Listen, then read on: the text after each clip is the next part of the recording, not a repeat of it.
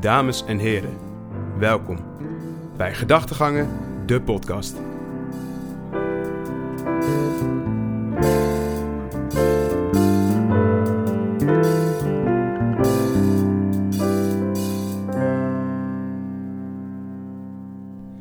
Daar zitten we weer. Ja. Ja, aflevering eh, nummer 4, de vijfde podcast die ik eh, opneem. Eh gedachtegangen. En ik ben hier samen met mijn huisgenoot, goede vriend, ook clubgenoot, Daan van Wijk. En ook eens maker van de tunes van het intro, outro en het fragmentje natuurlijk. Ja. Daan, stel jezelf even voor. En, en drink je biertje even. Ja. Ik eh, ben dame, dus huisgenoot van Wouter. En ik eh, woon in Utrecht samen met hem op de prachtige Beeldstraat. En eigenlijk ben ik vooral bezig in mijn vrije tijd met het maken van muziek. Zo heb ik dus ook de muziek gemaakt, inderdaad, eh, voor de Gedachtegang podcast. Ja. Verder studeer ik zelf psychologie en eh, zit ik ook bij Wouter in de jaarclub. Ja, mooi. Ja, en eh, muziek, dat is het onderwerp van deze podcast. De aflevering gaat namelijk over doorbreken met muziek. En ik, ik dacht aan dit onderwerp omdat iedereen luistert wel waarschijnlijk muziek. Iedereen vindt het leuk. En, ehm, en we hebben het vaak over ondernemingen, over geld verdienen of over andere eh, ontwikkelingen. En muziek is daar één van, eigenlijk. En als je over nadenkt. En ik, eh, Daan, eh, die ken ik nu al een tijdje. En Daan weet ontzettend veel van muziek. Kan ik wel zeggen. En daar dacht ik, laten we daar lekker over praten. Laten we het daarover hebben. Laat ik mij beginnen met wat voor muziek luister je? Muziek. Ehm, veel, dat ten eerste. Veel. Dat is ook goed Veel. nee, ik, eh, ik heb een voorliefde voor hip-hop. Maar niet de hedendaagse hip-hop eigenlijk. Mm. Ik luister veel oude hip-hop eh, en wat meer obscure dingen. Eh, eigenlijk meer de dingen die wat terugslaan op blues en jazz. Wat ook twee genres zijn die ik echt heel veel luister. En waar ik veel mee bezig ben. Ik heb zelf minder met klassieke muziek en popmuziek. En nou is popmuziek best lastig om niks mee te hebben, want dat kan eigenlijk heel veel verschillen. Popmuziek kan natuurlijk heel veel dingen zijn, want het is gewoon wat populair is. Maar ik kom erachter dat ik muziek veel leuker vind als ik weet dat er een goed verhaal achter zit. Of een leuke gedachte. Gedachtegangen. Gedachtegangen, precies. Eh, of dat het echt een kunst is. Eh, dat er echt moeite in zit om het te maken. En dat het bijvoorbeeld niet voor commerciële doeleinden wordt gemaakt. Ja, want dat is eh, tegenwoordig, hè. Muziek is vrij commercieel. Als heel even heel eerlijk Tegenwoordig is het steeds vaker commercieel. Wat lang niet Ja. altijd slecht is, overigens. Nee, want, eh, want je zegt net, popmuziek is eenmaal populair. Maar het zijn ook gewoon leuke nummertjes die worden gemaakt natuurlijk. Het, het, het luistert lekker weg. Het zijn zeker ook leuke nummers. Voor, club, eh, voor dat, nummers die voor clubs, kroegen, festivals, die, die dingen worden gemaakt. Die zijn wij zowel gewoon pop en populair en commercieel. Ja, en het is ook goed om binnen een genre op een gegeven moment, weet je, je, je krijgt altijd, uiteindelijk altijd formules binnen muziek. Hè? Uiteindelijk is er altijd een bepaald ding wat in een genre zal werken.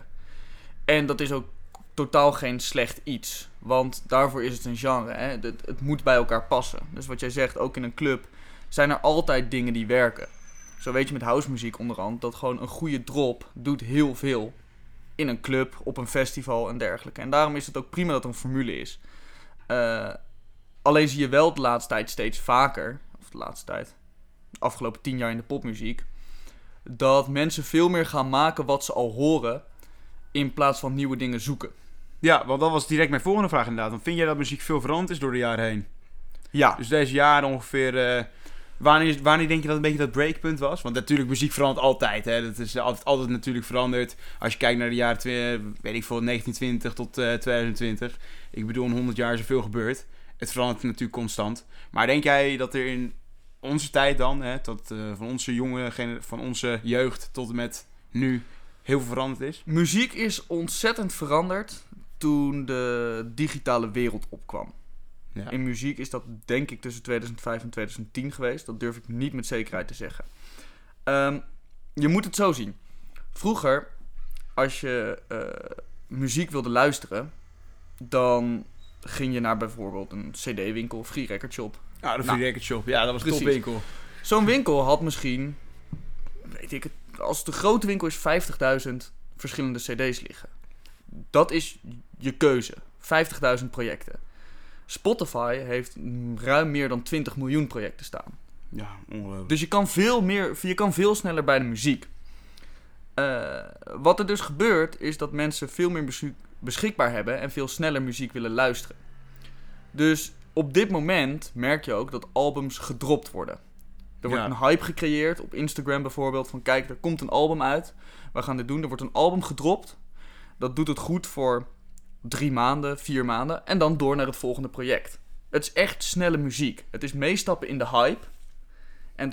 Terwijl vroeger, voordat digitale muziek beschikbaar was, was er gewoon minder muziek beschikbaar. Dus je ging zelf naar een free record shop of iets en je ging kijken. Nou, welke muziek vind ik leuk? Goh, je ging even luisteren. Past dit mij? Past dat? Dus op dat moment heeft de artiest veel meer tijd om rustig voor zichzelf een project te maken. Wat helemaal niet mee hoeft te gaan in de hype. En dat dan uit te brengen. Dus ik denk dat de grootste verandering van muziek in de afgelopen tijd is dat op dit moment muziek meegaat met een hype. En dat is eigenlijk voor het eerst in de hele geschiedenis van de muziek dat dat gebeurt. Ja, want ik vind het ook grappig dat je zegt dat, ehm, dat heel veel van die artiesten die inderdaad eh, weken voordat ze hun album droppen heel veel gaan promoten, ontzettend grote marketing gaan doen. En eh, dat is tegenwoordig helemaal, helemaal de shit natuurlijk Ja. om eh, te doen. Ja, en dat, dat is, het is natuurlijk wel heel anders dan vroeger. Want vroeger, zoals je zegt, mensen maakten een nummer. Dat kwam dan ergens in zo'n free record shop terecht. En dan kijk je maar. Kijk je maar wat, wat gebeurt, toch? Kijk, oh, uiteindelijk tuurlijk waren zij ook bezig met promotie en dergelijke. Maar Tuurlijk, ja. op dat moment eh, lag het veel meer bij de critici. Dus toen waren er gewoon reviews van een album. En als het een goed album is, gingen mensen het kopen. ja. Als het goede reviews had, als critici zeiden dit is goede muziek, dan gingen mensen erachteraan. Of dan kozen bijvoorbeeld een free record shop voor, oké, dan wil ik die cd gaan verkopen. Nu is het zo dat eigenlijk niet meer bij de critici ligt, maar bij de mensen zelf. En dat is een heel goed iets, want tegelijkertijd kan je dus ook veel meer muziek maken die de mensen misschien zelf willen. Want critici van muziek kunnen ook echt gewoon arrogante klootzakken zijn, Ja. die heel erg uit de hoogte doen. Tuurlijk, die zitten er ook Mhm, tussen. Zeker. Dus het is goed dat het bij de mensen is. Het zorgt er wel voor dat inderdaad de popmuziek die gemaakt wordt veel simpeler wordt. Het- Ja. Je gaat de mensen geven wat ze willen. Denk je ook dat, eh, want omdat dus mensen online gewoon kunnen opzoeken wat zij leuk vinden, dat er misschien wel een veel bredere assortiment is van muzikanten?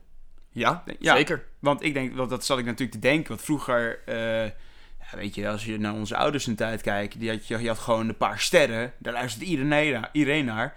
Maar je had een paar, misschien een paar underdogs, of een paar mensen die wat onderaan zaten. Ik denk dat die bijna niet werden geluisterd. En tegenwoordig kun je zelfs als underdog, en zelfs als klein artiest, opeens bangers maken die gewoon worden geluisterd. Omdat mensen er gewoon op, naar zoek, op zoek zijn. Ja, Dus dat, dat geeft dan wel veel meer mogelijkheden, mo- mogelijkheden voor eh, muzikanten natuurlijk. nee, zeker. En daarin speelt social media ook een hele grote rol. Ja. Kijk, je kan alsnog gewoon op dit moment een shout-out kopen op Rapnieuws TV. Oh ja, zeker. Wat die, eh, hoe heet die jongen ook weer? Brent. Die Brent. De Ja. Brent. Onder andere heeft gedaan. Balenciaga. Maar wat er dus gebeurt is, eh, los van dat er veel meer beschikbaar is en dat dus mensen ook veel meer kanten op kunnen en meer gaan zoeken, kan je het ook veel meer naar de mensen toeduwen. Want je kan gewoon nu een, een, een shout-out kopen en ik weet niet hoeveel volgers Rapnieuws TV Ja, heeft. veel. Dat wordt heel veel bekeken, denk ik. Maar dat is een van de Heel grotere kanalen van ja. Nederland. Zeker. Het, is, eh, het heet Rap Nieuws 2, maar het is ook gewoon inderdaad nieuws. Ja, echt- alles wordt daar het- gedaan. Het is gewoon influencing. Ja. En, ja, en dan kun je inderdaad voor betalen en dan kun je daar je eigen shout-out. En daar kijk je gewoon echt een paar honderdduizend tot 200, 300, 400 Precies. mensen te kijken, kijken ernaar. Ja.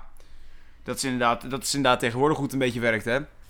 Wat ook weer soms een beetje jammer is. Want als je aan de ene kant kijkt, zo'n zo'n gozer zoals die, eh, die Brent, eh, die knaap. Die gast heeft gewoon lopen payen voor een eh, shout-out. Die is dan gewoon viraal gegaan. Omdat het een oprecht een catchy nummer was. Maar het was gewoon natuurlijk... eh, hij kreeg ongelooflijk veel haat uiteindelijk en dat soort dingen. Tuurlijk. En Kijk, dat is, eh, dat is natuurlijk ook een beetje het risico. Ik vind het uiteindelijk zonde. eh, omdat ik het leuk vind als muziek veel verschilt van elkaar. En ehm, als er veel gebeurt in muziek en mensen echt stappen durven te zetten. Dus dingen doen in muziek die misschien niet per se aanslaan bij een groot publiek. Of gewoon kijken of dingen werken. Mhm. Wat overigens nog steeds ontzettend veel muzikanten doen hoor. Daar niet van. Het is niet dat dat niet meer gebeurt. Eh, alleen ik denk dat in de mainstream muziek die nu wordt geluisterd. het wel minder, veel minder voorkomt. dan zeg 10, 20 jaar geleden Ja.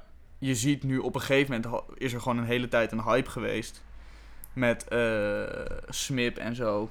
En dergelijke. Dat er gewoon één standaard formule was. Boef heeft daar heel veel in gedaan. Deel Kleine. Ja. eh, waarin de muziek eigenlijk allemaal wel met elkaar te vergelijken was. Mhm. En dat is prima, want het, het is een cultuur eh, waar het in zit. Dus het, is goed dat het gebeurt. Het is logisch dat het gebeurt. Maar ik vind het leuker om te zien dat zeker nu er zoveel artiesten zijn, want er zijn meer artiesten dan ooit, want Ja. het is toegankelijker dan ooit. Mhm. eh, dan hoop ik dus ook meer verschillende soorten muziek te zien. En dat valt mij nog vooral tegen in de mainstream media. Ja. En vind je dan niet ook jammer dat, zeg maar, want de populairste artiesten, hoe je het of verkeerd, ja, als je naar die teksten luistert, even heel eerlijk, het zijn niet de diep, diepgaande teksten die ik ooit in mijn leven heb gehoord. Het gaat vooral over money, eh, money bitches en eh, eh, mooie auto's, mooie plekken, mooie vakanties en, en drank eigenlijk. En drugs. Daar gaat het eigenlijk over. Het is niet zo diepgaand. Nee, en Het is wel populair, maar niet zo diepgaand. Dat is best jammer. Dat vind ik zeker jammer. Kijk, dat is dus waarom ik aan het begin zei ehm, dat ik vooral naar oudere hip-hop luister. Hip-hop was in eerste instantie protestmuziek. Ja. Ja. Toen, toen dat groot is geworden, ging het helemaal niet om geld hebben. Of, je had gangsterrap, de- daarin kwam dat voor een deel al terug. Maar in eerste instantie was het eh, protestmuziek. Waarin eh, geprotesteerd werd. Mensen waren het ergens niet mee eens. En dan vind ik het een heel mooi verhaal en kan het een heel waardevol nummer zijn. Terwijl misschien eenzelfde beat met een hele simpele, niks zeggende tekst, ik veel minder interessant vind. Ja. Ja, nee, heb ik, ik heb dat ook wel. Ik moet, eerlijk- ik moet ook natuurlijk eerlijk toegeven in mijn eh, Spotify top 5 lijst, weet je wel. Staat ook gewoon de classics in. En gewoon de, Tuurlijk. de, de, de Kleine staat er waarschijnlijk ook gewoon in nergens. Maar het is en wel ik weet, catchy. Ik, terwijl ik het, het is catchy en het, terwijl ik er trouwens helemaal niet vaak naar luister, maar toch staat het erin. Dat verbaast me toch, toch altijd. En het komt waarschijnlijk omdat je er toch stiekem eh, soms naar luistert. Of je hebt die top 5 gaan en er staan al die gasten staan allemaal in. Hey, maar ehm, met eh, het doorbreken van muziek, wat zeg maar het onderwerp van deze podcast, ehm, is dat makkelijk? Is het makkelijk tegenwoordig door te breken met muziek? Want we hebben het net over gehad dat tegenwoordig er zoveel artiesten zijn, eh, dus er is heel veel keus. En je kunt als kleine muzikant aardig snel al op Spotify misschien wat luisteraars krijgen. Maar met doorbreken bedoel ik dan echt eh, doorbreken als een, een Marco Borsato, als een eh Guus Meeuwis, als een Leeuw Kleine, als een echt wat groot. Is, denk jij dat het tegenwoordig makkelijk is? Kijk, of heeft het altijd zo een sta- of standaard gebleven? er verschillen een paar dingen tegenwoordig van vroeger, denk ik. Het is nu zo, er zijn veel meer artiesten, dus je hebt ook veel meer concurrentie. Eh, dat is ten eerste een ding. Er is veel meer keuze, muziek is toegankelijker. Eh, mensen kunnen veel sneller zeggen, ik luister dit wel, ik luister dit niet. Eh, hè, mensen luisteren veel meer zelf op Spotify in plaats van radio's. Dus mensen kunnen veel meer hun eigen keuze maken in muziek. Wat ervoor zorgt dat je nummer wel gewoon goed moet zijn en het moet aanslaan bij een publiek. Je publiek is breder geworden. eh, daarin denk ik dat het makkelijker is. En eigenlijk is de conclusie die ik trek, denk ik. Het is tegenwoordig een stuk makkelijker om een hit te maken. Eh, zeker omdat we nu met hypes werken. Eh, je weet welke muziek werkt. Je kan daarop inspelen. En met een beetje promotie is het makkelijker om een hit te maken op dit moment dan vroeger. Omdat het veel toegankelijker is. Je kan je eigen muziek gewoon op Spotify zetten. Je hebt niks te maken met andere mensen. Om een duurzame, goede carrière te hebben als artiest, denk ik niet dat het makkelijker is dan vroeger. Eh, je komt met veel andere dingen te staan, er is veel meer concurrentie.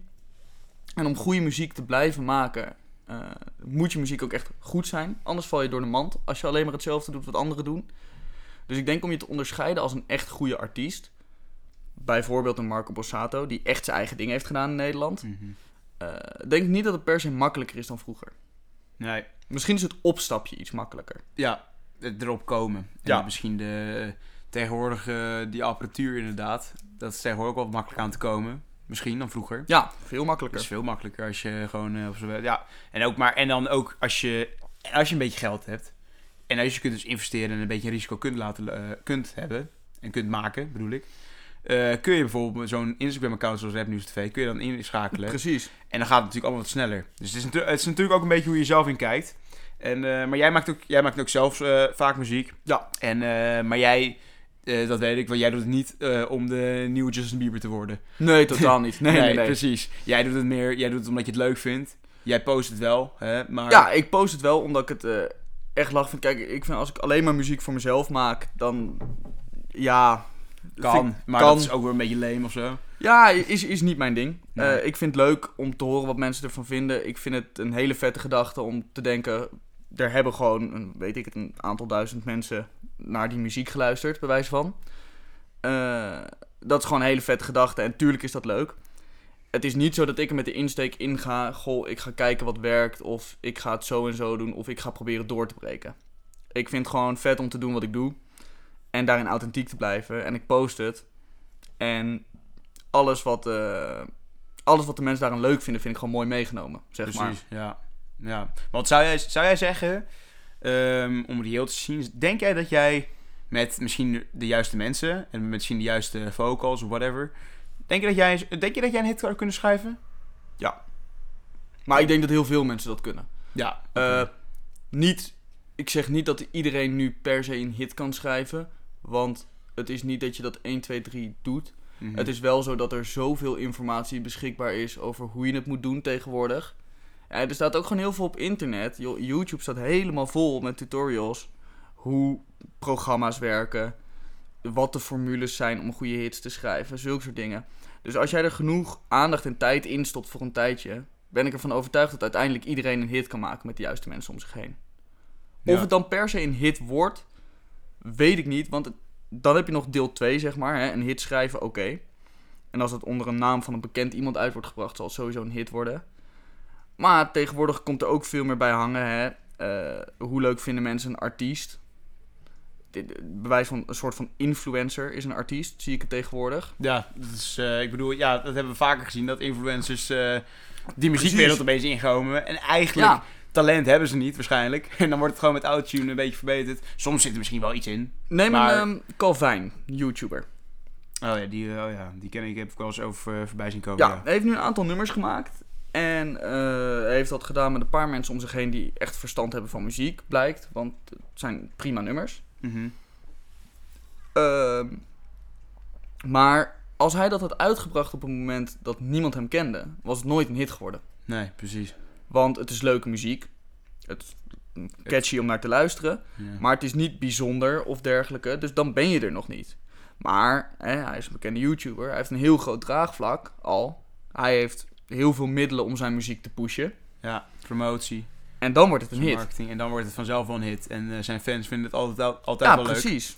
En dan wordt het vanzelf, dan komt dat in de natuurlijk erboven. Ja, daar heb je gelijk in. En dat, is, dat maakt het inderdaad voor die mensen wel wat makkelijker.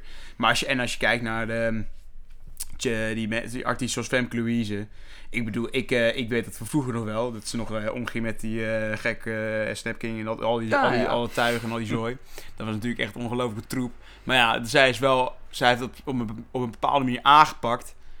Door de volgers en door met de juiste mensen op te gaan. Op een, een of andere reden is zij er gekomen. Uiteindelijk heeft zij het ontzettend slim gedaan. Kijk, Ja. er is heel veel haat op Femke Louise. En ik ga heel eerlijk zeggen, het is ook echt niet mijn muziek. Mijn ook niet. Maar Maar ik heb wel respect Ik ook. voor hoe ze het gedaan heeft. Want ze is nu wel gewoon een volwaardig artiest. En ze pakte wel gewoon boekingen. ja, Ik bedoel, ze stond, wel vals, ze stond wel vals te zingen. Maar mensen betaalden wel. Ja, het was, het, het was niet helemaal zuiver, nee, wat ik er vaak van heb gehoord. Maar het, het- ze, mensen luisterden ernaar. Ze werd geboekt en ze werd opnieuw en opnieuw geboekt. Het is, het Ze- is, ze, heeft, eh, ze heeft eh, concerten gedraaid. Ja, en ze heeft een eh, aantal nummer één festivals. gegeven, volgens mij. Ongelooflijk vind ik dat. Maar het, eh, dan zie je maar weer hoe, hoe ziek muziek eigenlijk is. Nee, En hoe snel het kan gaan. Hey, ehm, en dan, weet je, als we het toch over man met eh, volgers, luisteraars, geld, ondernemingen. Zit er een onderneming in muziek? En dan bedoel ik mee, ehm, denk jij dat bijvoorbeeld jijzelf, jij kan, jij kan Ja. goed pro- produceren, dat, dat kan jij goed. Denk jij dat daar gewoon ook een onderneming in zit? Ja, 100%. Want ik heb als voorbeeld bijvoorbeeld die twee, dat hebben we eerder Ja. al gehad, die twee broers uit Zweden. Die, eh, ik, ik weet die naam eigenlijk helemaal niet. Had ik even moeten opzoeken van tevoren. Maar die twee broers uit Zweden, die, eh, die maken volgens mij allemaal muziek voor types zoals Justin Bieber. En, maar niemand, nie- niemand weet echt wie ze zijn. Ja, waarschijnlijk zijn ze wel bekend, maar niemand weet echt hoeveel ze nou verdienen. Maar waarschijnlijk hebben die tonnen en miljoenen op de bank. Oh, 100%. Terwijl eigenlijk zij niet in de spotlight staan. Zij maken gewoon de beats. Zeker. Nee, je, je, je hoeft echt niet in de spotlight, de spotlight te staan of een artiest te zijn om geld te verdienen met muziek. Eh, meer dan dat nog, het is echt een onderneming. Eh, het is ook, je komt, ontkomt het als artiest ook niet. Als jij zelf je muziek schrijft en er komt een keer iemand helpen, eh, dan ben je ook al over percentages aan het praten. Het is zelfs zo dat zelfs als een producer op een gegeven moment zegt van... Goh, ik zou het stukje net even zo rappen. Bewijs van tegen een rapper. Oké, dan is dus de producer al mede-eigenaar voor een klein deel van de tekst. Ja, dan gaan ze ja. dus afspreken, Ja. oké, welk procent, eh, de, de- hoeveel procent van de track is dus blijkbaar de beat? Eh, hoeveel procent is de tekst? Hoeveel procent is de producer dan eigenaar van de tekst? Dus het is 100% een onderneming. Je bent altijd met geld en financiën aan het strijden tussen de artiest, eh, wie heeft het geschreven, wie heeft geholpen met schrijven, het label, eh, die alle promotie en dergelijke doet, festivals die organiseren. Dus het moet wel een onderneming zijn, anders blijf je nooit overeind staan in die wereld. Nee, precies. Daarom, ook, ook, eh, daarom vind ik het ook vet, zoals zoals die gasten zoals eh, Ali B dat hebben gedaan. Dat is Ja. toch vet. Hoe, hoe heet het ook weer? Dat van wat Ali B. Heet dat hele, dat hele label heet dat, hoe heet het ook weer? Het label van hem. Ja. Oh. Ja, dat maakt ook op zich helemaal niet uit. Weet Maar dat, die heeft natuurlijk die had ontzettend veel artiesten onder zich. En 100%. terwijl hij zelf ook gewoon artiest is. Onder maar andere van het, eh, Louise en Precies, die van Louise heeft hij allemaal eh, uiteindelijk gekregen. Nou ja, dat is, dat is een ongelooflijk grote onderneming. Ja, En er zit echt ongelooflijk veel geld in ook. Dat Nee, is, dat is precies. normaal. Ja, en dat vind ik, vind ik lijp. Ik, dat- is met, hoe heet dat? Maar ook met beats maken. Dat zou ik ook mee te denken. Gewoon de puur de persoon die alleen beats maken. Ja. Dat is ook een ongelooflijk, echt maar heel ander soort genre toch eigenlijk. Ja. Zeg maar gewoon die mensen die eigenlijk heel erg op de achtergrond zitten. Die al die beats maken. Nee, Mensen precies. kennen ze misschien helemaal niet. de, de, de term is ghostwriter of oh ghost ja, producer. Ja. Eh, er zijn bizar veel mensen. En kijk, sommigen stappen wel een beetje de voorgrond in. Een heel makkelijk voorbeeld is John Eubank. Die heeft alles voor Marco Borsato geschreven. Oh ja. Maar bijna niemand weet dat. Dus hij kan prima rustig over straat. Maar geloof me dat hij tonnen heeft verdiend met alle muziek van Marco Borsato. ja. Want hij heeft het allemaal geschreven. Lijp. Eh, dus het is een hele andere wereld. Want het is een wereld waar je niet per se als artiest in de voorgrond staat. Je bent gewoon veel meer bezig met muziek maken. Eh, wat ook nodig is eigenlijk. Want op dit moment zijn heel veel artiesten. Ja, je bent aan het toeren. Je bent aan het promoten. Je bent aan het influencen. Je staat bij talkshows.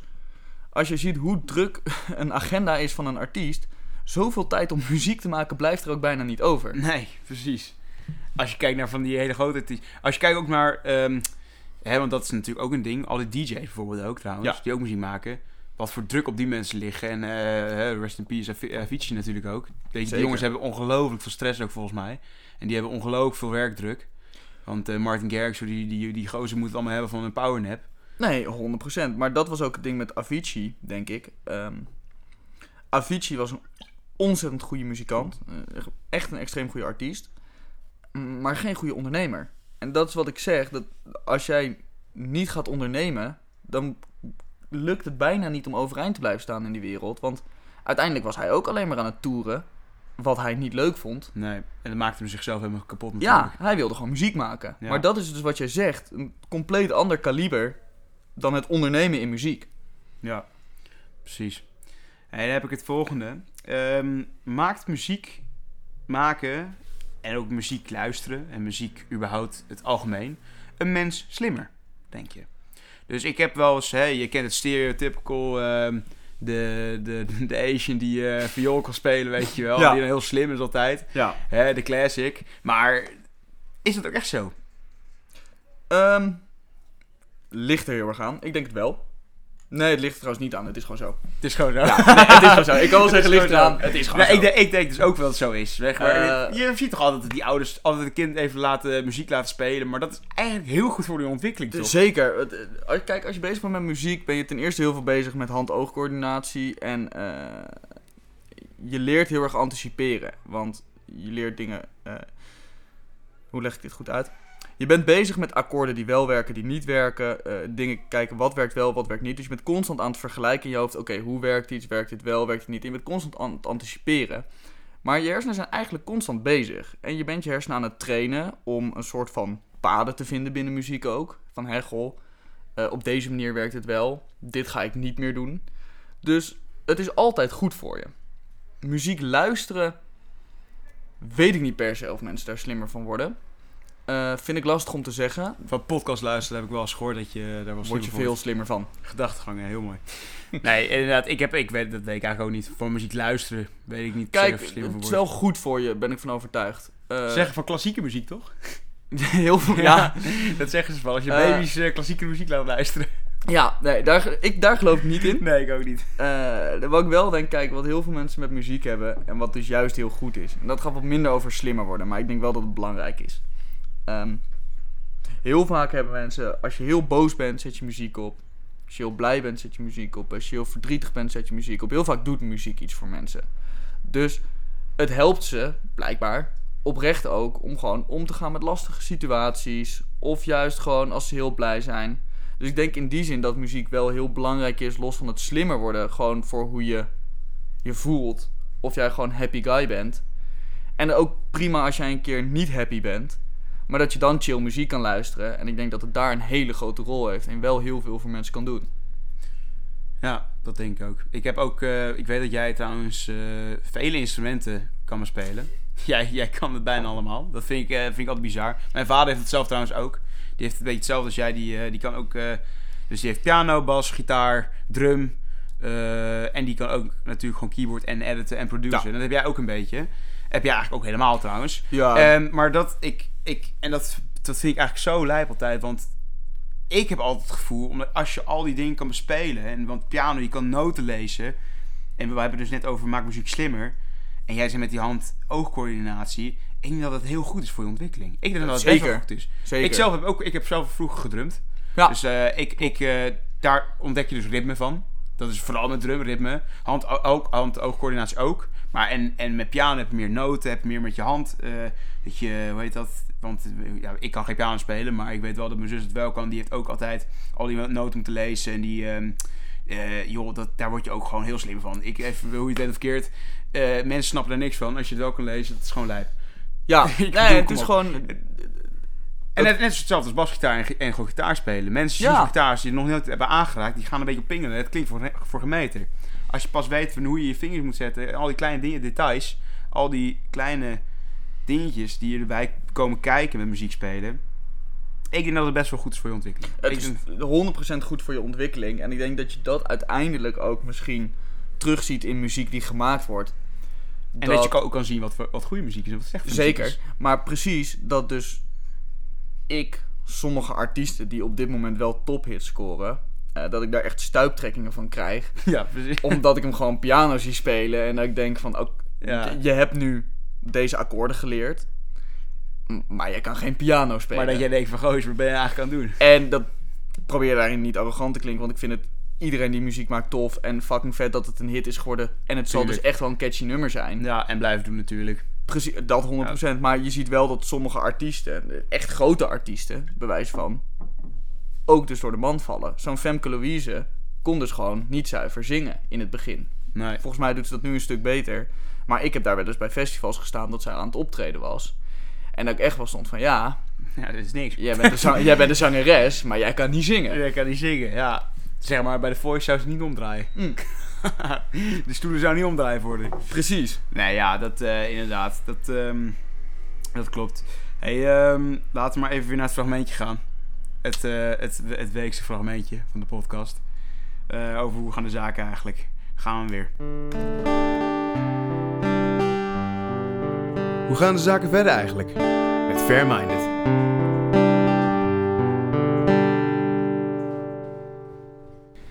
Ja, hoe gaan de zaken eigenlijk? Ik ben het, eh, deze week ben ik er weer zonder eh, Luc en Olaf en eh, Tim.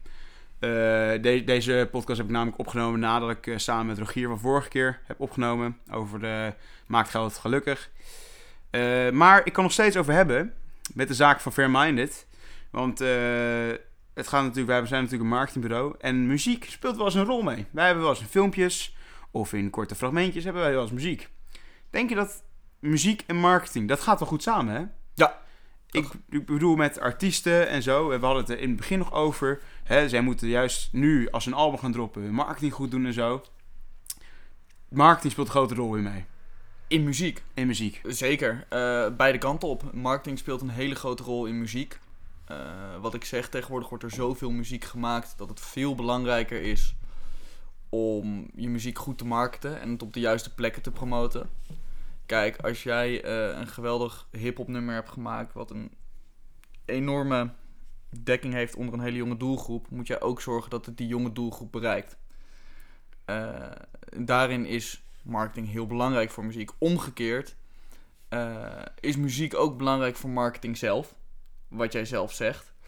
Eh, er is onderzoek gedaan dat blijkt dat muziek onder filmpjes, video's, reclames, vaak zie je het ook, eh, een stemming bepaalt waarin jij jezelf verkeert. Dus als er een hele vrolijke muziek is bij een wasmiddel, bewijs van, dan ga je dat wasmiddel associëren met vrolijk.